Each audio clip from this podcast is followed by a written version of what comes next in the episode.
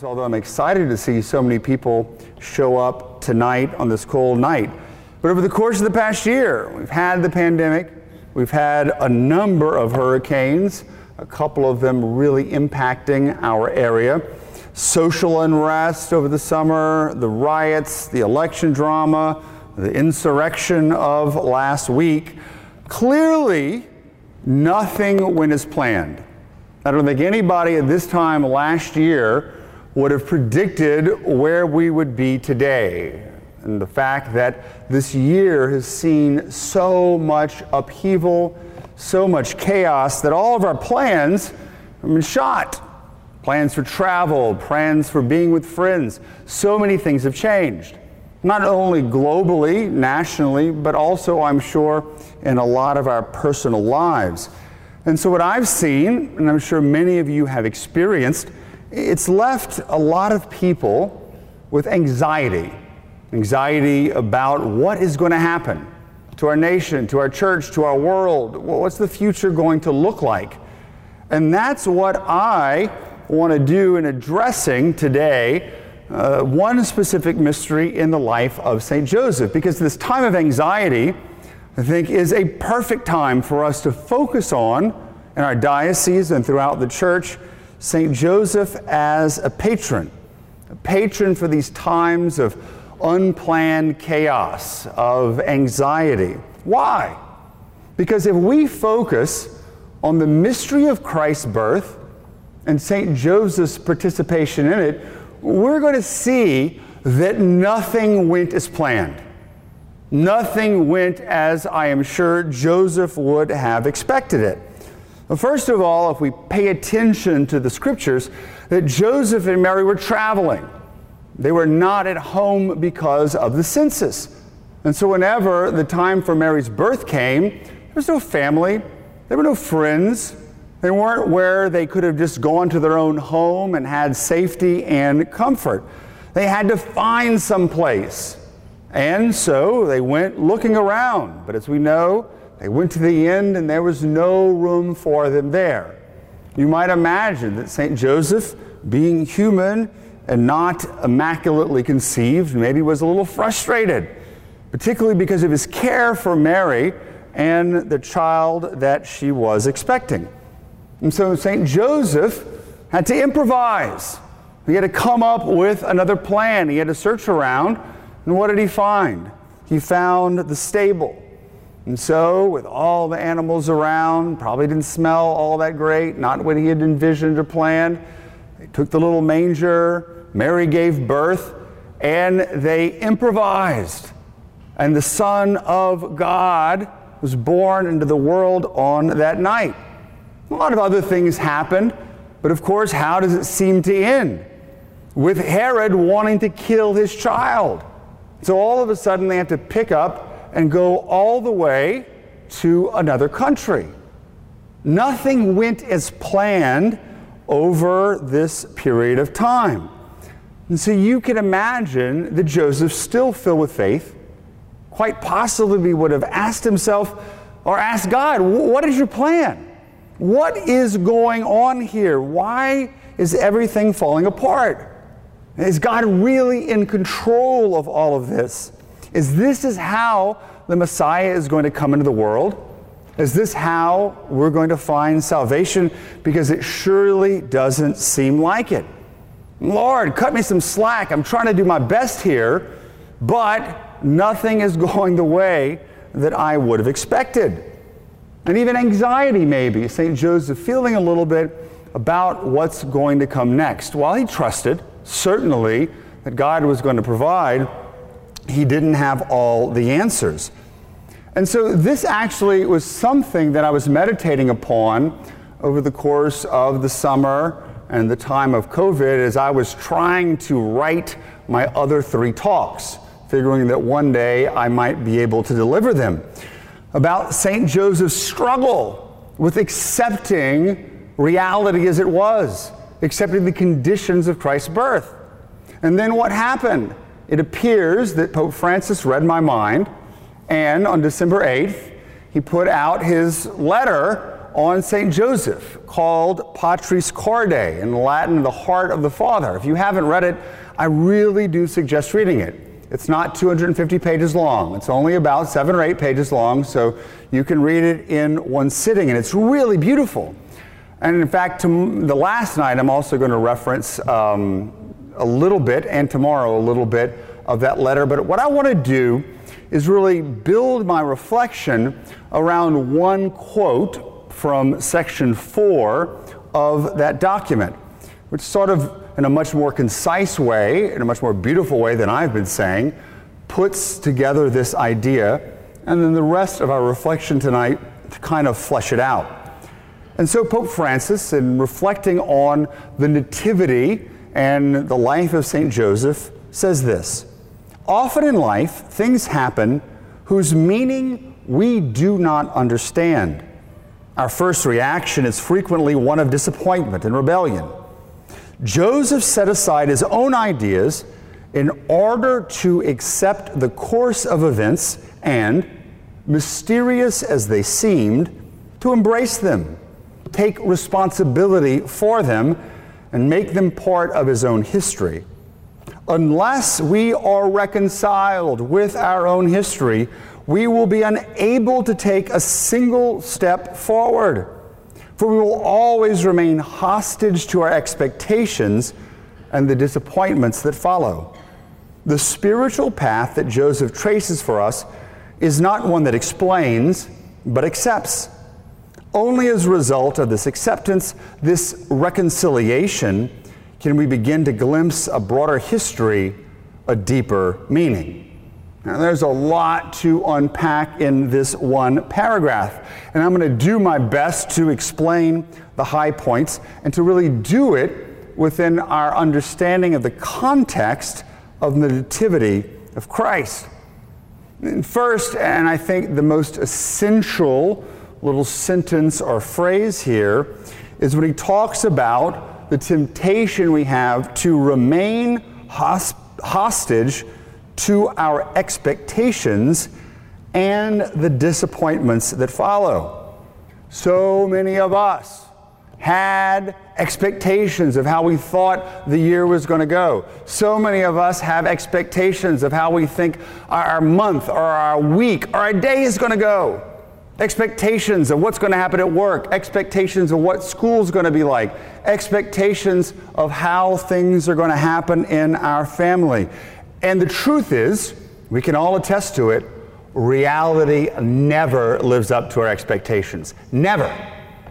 And so what happens is we end up becoming tremendously disappointed. And we can get caught in our heads ruminating and thinking about it. Why didn't it go the way I planned? Why did it fail? Am I a failure? What's going to happen in the future? And sometimes really becoming frustrated frustrated with ourselves, frustrated with others, but most disturbingly, frustrated with God. Even as he said, leading to rebellion. Things didn't go as I expected to. God doesn't care for me. And it can lead to people really feeling alienated from the Lord. So, how do we overcome this? How do we overcome the disappointment that comes from reality or the present moment not living up to our expectations. And I can sort of phrase it in, in a way that I think sums it up effectively that we can give up having expectations. We can give up expectations and instead have an expectant attitude. Give up our expectations, but yet hopefully have an expectant attitude. Expectations are very, very specific. That we expect things to happen our way, in a way that maybe we want to control it. Or we put God in a little box and we say, God, you are going to act in this way. This is how I expect you to act. But the truth is, we all know that God is not going to act in the box that we put up for him. Quite often, the way he acts confounds our own expectations. And so we got to put away these very specific things that we have. Put away expectations. Not not becoming apathetic and not really caring about anything or thinking that God doesn't care about us. That's not what I'm advocating at all. But instead, I'm advocating an expectant attitude. Expectant. That we expect and have an expectant attitude that the Lord loves us, that He is a loving Father and He wants to provide for us and is going to give us good. And even if the cross comes, it becomes a necessary trial for our purification. And that He is going to act to defend us, and that He is going to provide us. And so there's an attitude of faith, an attitude of hope that we cultivate in our hearts, that attitude of expectancy, of expectant hope, that no matter what happens, the Lord is on our side. And even though we may not understand it, it may not, may not, sense, may not make sense to us, that indeed He is con- in control. In control of the present moment, in control of the future, in control of all reality. And so Pope Francis, uh, a little bit later, talks about, in regards to this acceptance of reality, of embracing our own history, Christian realism. Christian realism means that we are realistic about the world. We're realistic about the good and the bad present there, not having expectations or not having some idealistic, romantic way that we think things are going to turn out. We accept reality as it presents itself to us. We don't want to impose our own ideas or categories on reality and the ways that we think things should happen, the ways we think God should act in our lives. So ultimately, we allow God and His will to reveal itself to us when? In the present moment, here and now. God is not present in the past, He's not present in the future, He's present here and now. It's what we call the practice of the present moment to see the Lord's will manifested in the present moment. Now, it may not be his deliberate will where he chooses it, but it's at least his permissive will. I'll shock some of you. I never like it when people say, God willed that you would be here today. Well, no, actually, he didn't. There are some of you that maybe shouldn't be here, should be elsewhere. But did God permit you to be here? Absolutely. That's the difference between his permissive will and his active will. But regardless, you are here. You are listening, for good or for bad, what I have to say. And so it takes, as Pope Francis says also in his letter, courage.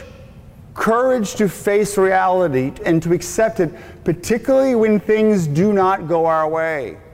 When the cross comes, when we face persecution, when we feel that God has abandoned us. We got to realize that He hasn't, but we have to use our ingenuity and our courage to adapt to the situation. That's what St. Joseph did. He didn't say, Oh my goodness, there's no room at the inn, and just despair. He said, I got to figure something out. You got to make do with what he had. He's like MacGyver back in the times of the Bible. Hey, if any of you remember that, he took what he had and he made do. A little pop culture reference for y'all today. No laughs, but that's how it goes. But he had to improvise. And I'm sure he said, uh, Mary, I wish I had something better for you, but this is all I have. Fortunately, Mary never complained. She was always happy. So everything was good. But he improvised. He made do with what he had. He didn't complain and wish things were different. He took ownership. And I think that's the real word. When we accept reality as it comes to us, when we live in the present moment, giving up our expectations, but having an expectant attitude, we take ownership of our own path. We take ownership of our own history, not pulling it away from God, but realizing that He does act in it, but yet He wants us to make choices. I work with young people, uh, college age students. I've been doing it for 11 years now. And I see in them a great fear to make a decision, a great fear to commit to something, because the fear that they may get it wrong. They may make the wrong decision. They're going to mess up somehow. And the truth is, I try to communicate to them is the same truth that I want to communicate here. God is not interested in micromanaging your life. He doesn't care what cereal you eat. He doesn't care what you listen to on the radio. Well, He might care about that. Some stuff you probably shouldn't be listening to. But He gives you freedom. He trusts you. There are certain things He clearly will have a will on but he didn't tell Joseph, Joseph, I need you to go and find this stable and I need you to clear out a place. He let Joseph decide. Why? Because he trusted Joseph. In the same way, God trusts us to make decisions. And guess what? Sometimes we're going to make the wrong decisions. But as long as we have that good will and we're trying to do God's will, He's okay with it. And so we have to come to terms with our own imperfections. And this is it making choices, adapting, always wanting to do God's will. It's a sign of maturity that we can do that, that we can let go of expectations, accept reality, and embrace the choices that the Lord entrusts to us. Granted, we need prudence, we need prayer to figure out what the right thing to do is but we cannot maintain an attitude of being hostage to our expectations. We've got to set ourselves free. We have to let the Lord set, ourselves, set us free. Now, if we accept reality as it is, just like Joseph did, we improvise, we make do, we accept it as a will coming to us in the present moment, this does not mean that we're going to understand it all. This does not mean that God's going to explain everything He's doing, what's going to come next, or why He is doing it. And so what happens is, I see a lot of times things don't go as planned. There's evil in the world, mistakes are made, and people want an explanation. Why did God allow this? What is He trying to do? What is His plan in my life, in the church, in the world? Where is this all going? They want to be able to understand. And we, as humans, have a natural desire to understand. And there are certain elements of why things happen the way they do that we can't understand. But a perfect grasp of God's plan is something that we will never have, that we will never fully understand. But that's what happens. People say, if I could understand, then I could accept it. It wouldn't be so bad. I could accept reality if I could understand it. The thing is, St. Joseph, if we look at him, didn't ask for explanations. Didn't ask for, hey, tell me what's going to happen next. Tell me, God, why you're allowing this to happen. He accepted it. He accepted what the Lord asked him to do in the different dreams or when the angel spoke to him and he accepted things when God did not give him clear guidance. Because as a just man of faith, he had a deep, deep trust in God. And again, I can imagine, we're going to talk about this a little bit more tomorrow, when all of a sudden the shepherds show up and these wise men, Joseph is like, What in the world is going on here? Where are these people coming from? What's going on? Why are they bringing gold, frankincense, and myrrh? But he accepted it, prayed, hopefully, that he could get a deeper understanding, but he didn't have to understand. In the same way Mary didn't. Mary didn't say, I'll do everything you want me to do, Lord. I'll do your will, but you got to explain to me what it's going to entail. He said yes in the same way, even though he maybe didn't fully understand the part he was playing in salvation history. And so, this desire for us to be able to understand what God's will is, what his plan is, where things are going whenever things don't go as planned, and whenever we struggle with accepting reality, is really nothing more than a desire to control. If I can understand it, I can control it. One of my favorite spiritual authors, many of you may know who he is, Father Jacques Philippe.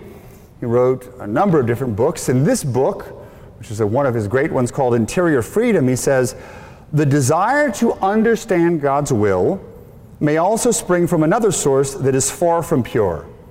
insecurity. In this case, understanding means reassuring ourselves, seeking security in the sense that we can control the situation if we can understand it. So when things don't go as planned, guess what? We don't feel safe. We don't feel secure. And so we grasp at something. And one of the things that we like to grasp at is understanding. Now, we're not advocating here for blind trust. God, I blindly trust you. Not at all. Our faith ought to seek understanding. We're talking about in the life of St. Joseph and in our own lives a filial trust, the trust of a son to a father who knows the father, who knows the father loves the son and wants what's good for the child, and would never give him a snake when he asks for bread. And so, even though he may not understand the Father's ways, why he does what he does, because of that relationship, he trusts. But the truth is, we are not going to be able to trust if we don't have a relation. And we're not going to have a relationship if we don't pray. If we don't cultivate a relation with Him by spending time with the Lord every single day not just reciting prayers, but really coming to an encounter with Him. That would be the topic of a whole other retreat of how we can grow in prayer. But Joseph was a man of prayer. He did listen to his interior promptings. He did know God is one who was going to provide for him. And so, does that mean we may never understand why bad things happen, why things don't go as planned? In the next life, we will. We're going to see how it all fits together. But the truth is, we can get glimpses of it in this life. But the problem is, it often doesn't happen in the moment that things aren't going as planned. It may happen months, years, decades later. When we look back at our lives and say, oh, this thing happened that didn't go as planned, but if it would have gone as planned, I wouldn't be where I am today. We can all review our own lives and take some time to reflect and see instances of that. So, in the same way, why is the Lord allowing all the insanity going on in our world? Besides the fact that He respects human freedom, is there some other bigger reason? Possibly. That we may never fully know, or at least not until many years down the line when we see the pieces of the tapestry and how they weave together.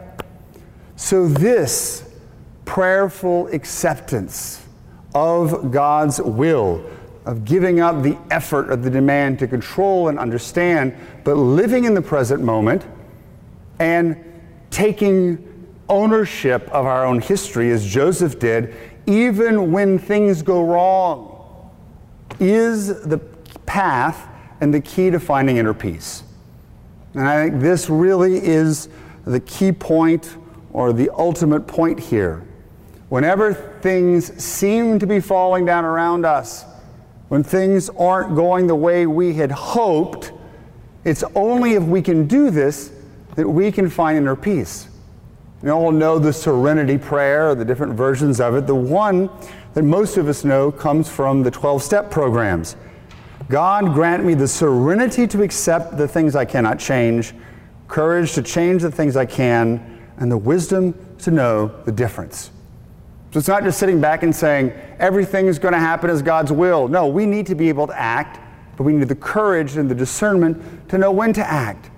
But whenever we cannot change things, whenever we don't understand, we can still keep peace and serenity. We don't need to be ruled by anxiety.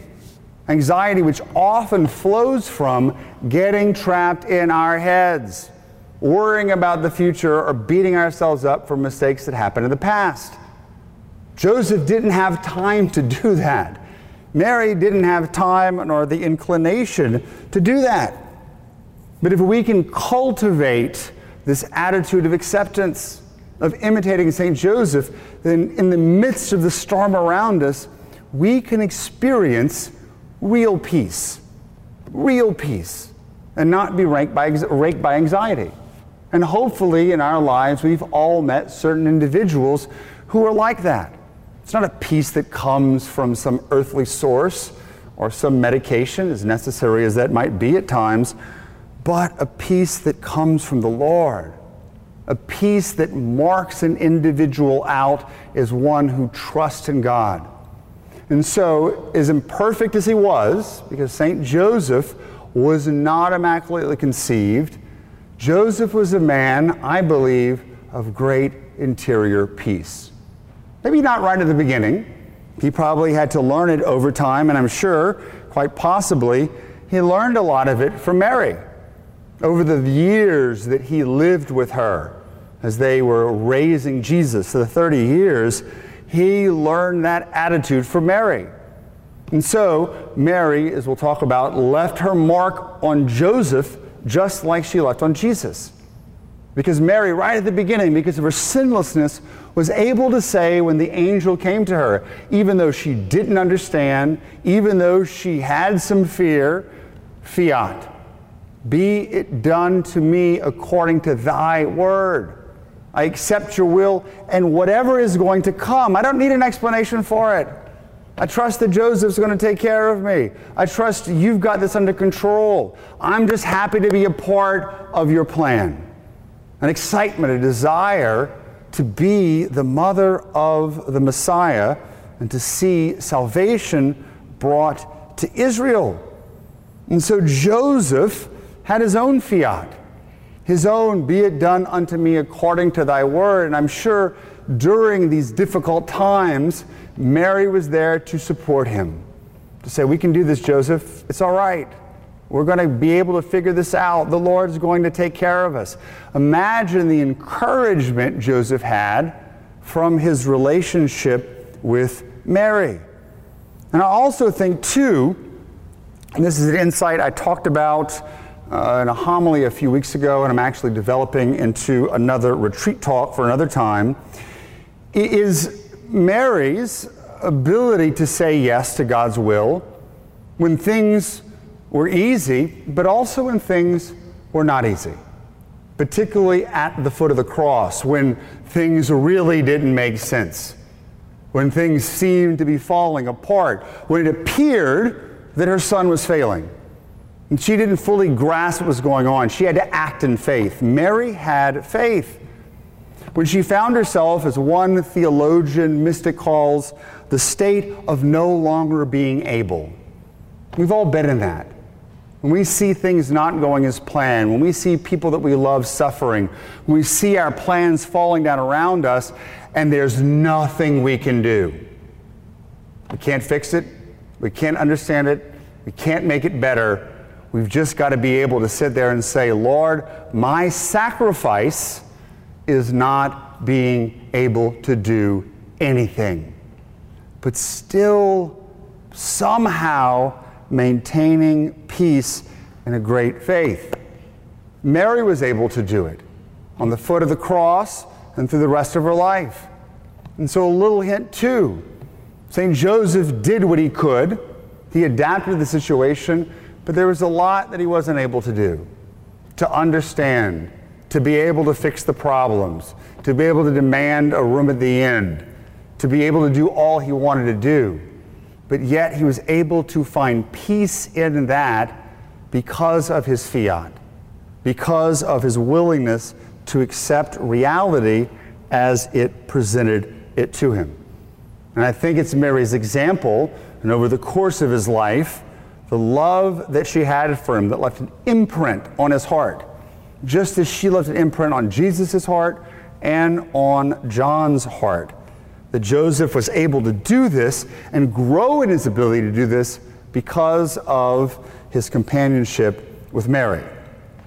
And so, all right, we've talked about this accepting reality, having this attitude that Joseph did, not having to understand everything, of not being anxious. But sometimes we can say, all right, I'm going to be obedient to your will. I'm going to accept it, but guess what? I ain't going to like it. I don't like the fact that I can't understand it. I don't like the fact that I can control it. I'll do it, but Lord, I'm actually sort of resentful of you. That's not the attitude that we need to have. Instead, we need to have an attitude that says, Yeah, I can't understand it, but Lord, I still trust you. Somehow, on the other side of this cross, we're going to experience a resurrection.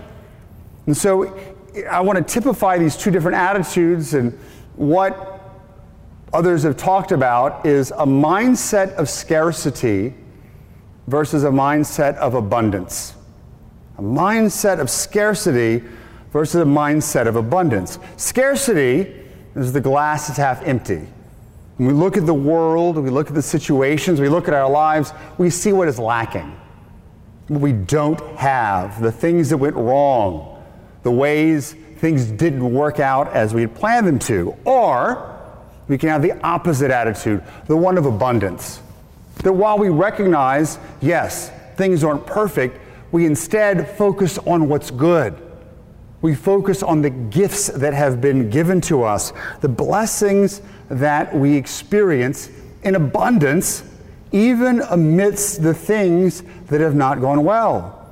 Now, I, like a number of people, tend to veer towards scarcity. And it is a daily challenge for me to set my mind right, to be able to focus on what is good and the abundance of gifts that have been given to me my own efforts, but also, of course, responding to God's grace. So I don't know. Was that attitude of St. Joseph, was he more naturally inclined to the glasses half empty or the glasses half full? I really don't know. But we know that he chose to focus on the abundance rather than the scarcity. To have that positive attitude of focusing on the gifts, the great gift of I was chosen to be the husband of Mary. I was chosen to be the father foster of the Messiah. I don't know why, but boy, what a blessing is that! Not a burden. And then the gift of having Mary as his bride.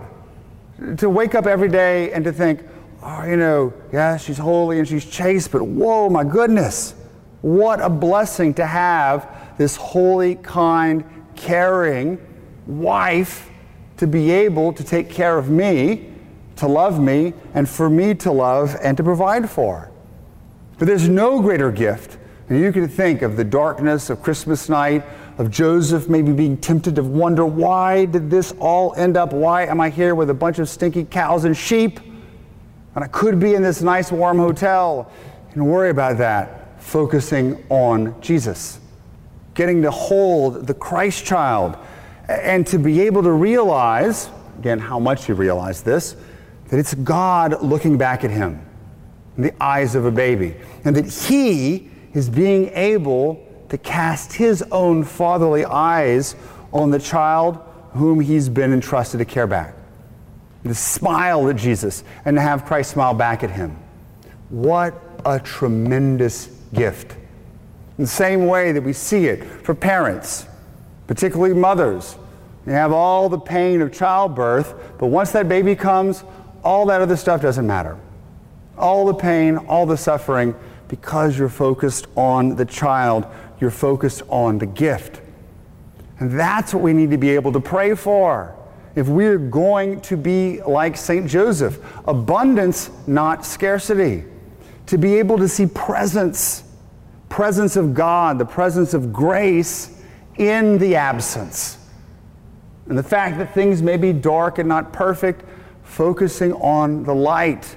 This is what transforms minds, and this is what transforms hearts and produces what? Gratitude. The more we focus on what we have rather than what we don't have, the more we realize that everything is a gift. As bad as the world may seem around us, the more thankful we're going to be. And as we are more thankful, we realize who's the great giver of gifts? God is, the Father is, Christ is. And so, in sort of trying to sum everything up, we can look at three things that typify the attitude of Joseph and sort of see how maybe we should act or desire to act if we are going to imitate Joseph and grow closer to Him in this year. The first is obedience. And we really didn't focus that much on obedience today, but we know Joseph was obedient to what the angel told him to do. Take Mary as your wife. Go to Egypt. He was obedient.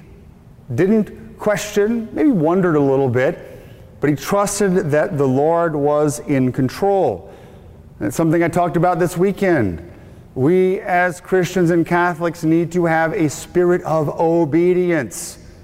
Here's Jesus, God, who is going to allow John the Baptist to baptize him.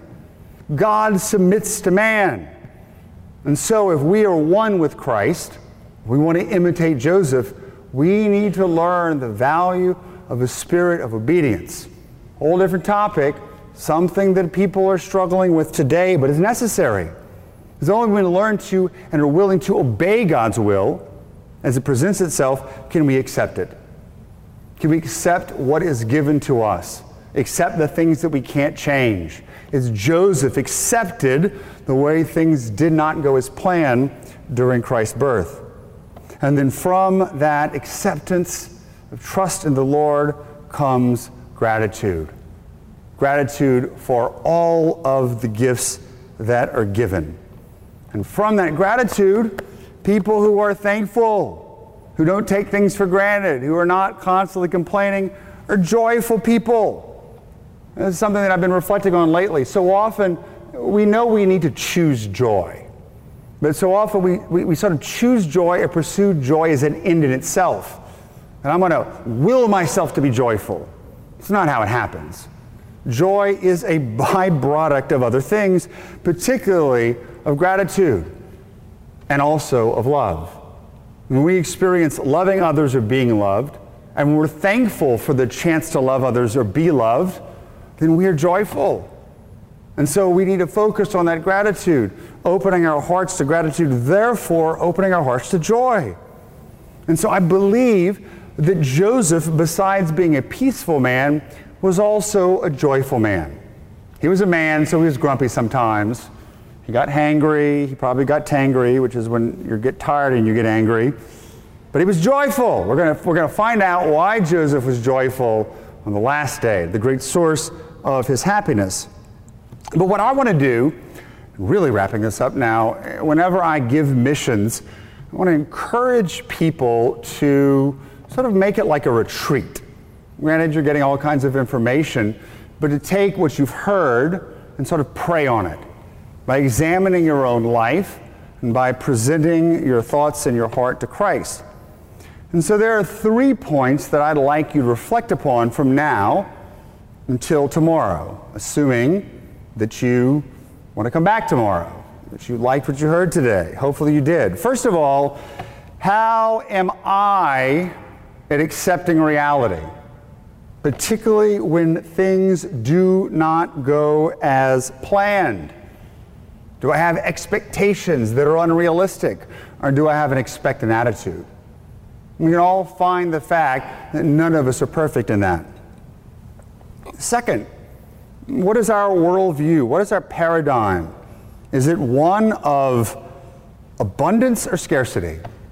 Glasses half empty or glasses half full? Do we focus on the gifts or we focus on what God didn't give us? The way things have gone wrong? And then, third and finally, what are some of those gifts that we've received, particularly since maybe the whole pandemic started? You can go down the list of all the things that went wrong. But I'm pretty sure that if you focus on it, as much as there are things that went wrong, there are a lot of blessings too. Greatness and goodness and happiness that maybe you've never experienced in your life. Take some time to recognize those and give thanks for them. So, tomorrow, God willing, we will be back at 6 p.m. and we're going to focus on another mystery, and that is the mystery of the presentation in the temple, of what Joseph might have been thinking about, what he might have experienced uh, as he went with Mary into the temple to present Jesus to the Lord. And so let's close with the glory be. Glory be to the Father, and to the Son, and to the Holy Spirit, as it was in the beginning, is now, and ever shall be, world without end. Amen. In the name of the Father, and the Son, and the Holy Spirit. Amen.